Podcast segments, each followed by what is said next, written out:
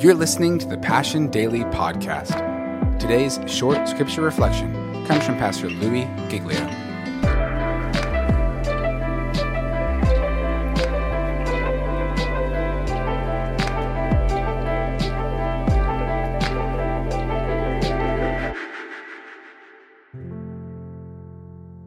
The second thing that has to be true is we have to erase the secular and spiritual divide and see that we are all ministers of the gospel. If you didn't uh, see or hear the message from Andrew Scott last week, I'm just so encouraging you to take time to go and watch it.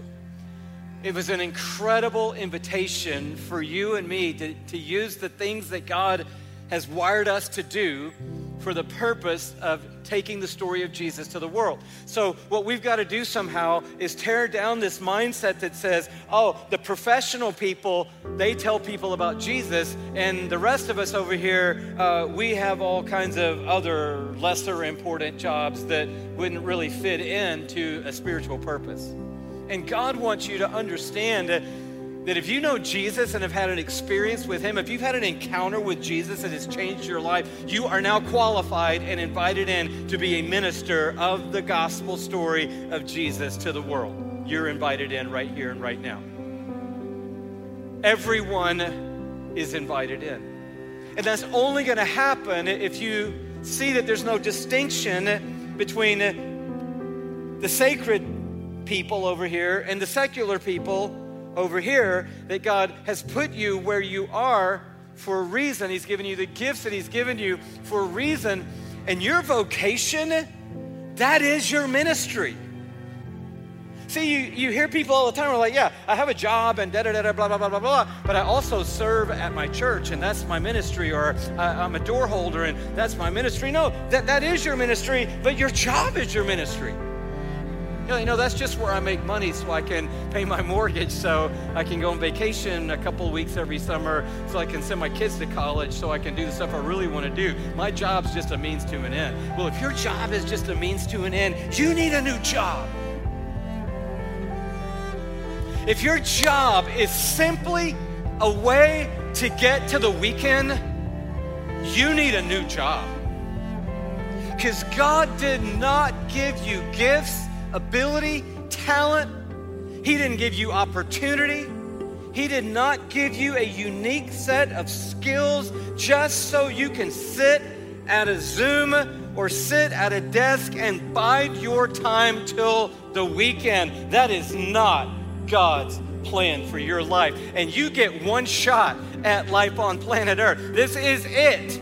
And you're telling me you're going to spend five days a week doing something you don't like just so you can go somewhere you want to go on the weekend, man, you need a revelation. You need to wake up. Hey, you need a new job and you need a new view. You are put on the planet with certain gifts, abilities, talents, aptitude so that you can be a biotechnician.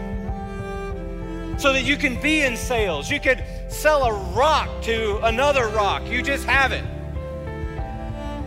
So that you can be in education or be in finance or banking or in some part of the healthcare industry. All that was God wiring you up uniquely to put you in a sphere of this world where you could be a beacon of light and hope in your world. They're not inviting me to your company. I have not gotten one invitation this year to come to any of your workplaces. No one has called. No, you can ask the team here. No one has called. Hi, we work over at the printing company, and we just love it if Pastor Louis could come over and do a Bible study, tell everyone about Jesus, share the love of God. Is he available? Haven't gotten a call. But you have the little thing when you swipe it on the deal, the light turns green and the door opens, and you walk in every day. Why? Well, it's just where I'm working right now. My brother knew somebody who worked there before, and blah, blah, blah, and they blah, blah, blah, blah, blah, blah, blah, blah. I got a job. Wow, that's inspiring. I don't really like it, but it's what I'm doing right now. That's inspiring. I really don't do that great of a job, honestly, at it because my boss isn't even around right now, and we're working remotely from home, so nobody knows what I'm doing. So I'm not hardly even doing much right now, but that's cool because it's COVID, and um, that's inspiring. Man, I hope I get some employees like that when I get a business to run who only work when somebody's watching them. I don't know why I even got into all this except to say, God may have put you in your job because people at your work need Jesus.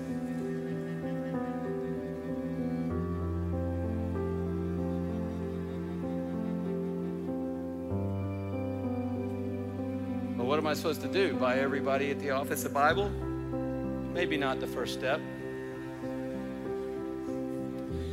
Number one, crush your job to the glory of God.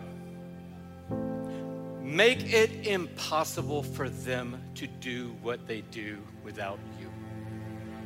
Number one. If you don't even believe in God and don't even care about Jesus, still do that. That's the best thing anyone can do. Add value to people's lives and to the community and to the world. Crush your job. Secondly, care about the people you work with. Don't participate in the negative stories, build up positive stories and care about people.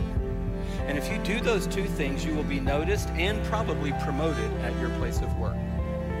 And when you are noticed and promoted at your place of work, it will give you two paths to get on. One of them is I'm building my brand, one of them is I'm building a platform to share the brand that is the brand. And as you continue to crush your job and care for the people around you, most likely you will continue to be promoted and eventually you will get equity to be able to say, I'm a Christian, and not get cut off before you finish the sentence. And then when you say, man, my company, uh, I'm the people I work with, they are lost. I'm talking. We need a wake up call in my office. We need a revival at my place of work. And God said, Yes, you do. And that's why I sent you there to be the embers of the revival at your place. Thanks again for listening to the Passion Daily Podcast. And don't forget to go and subscribe to the Passion City Church and Passion City Church DC podcasts for our full messages every week.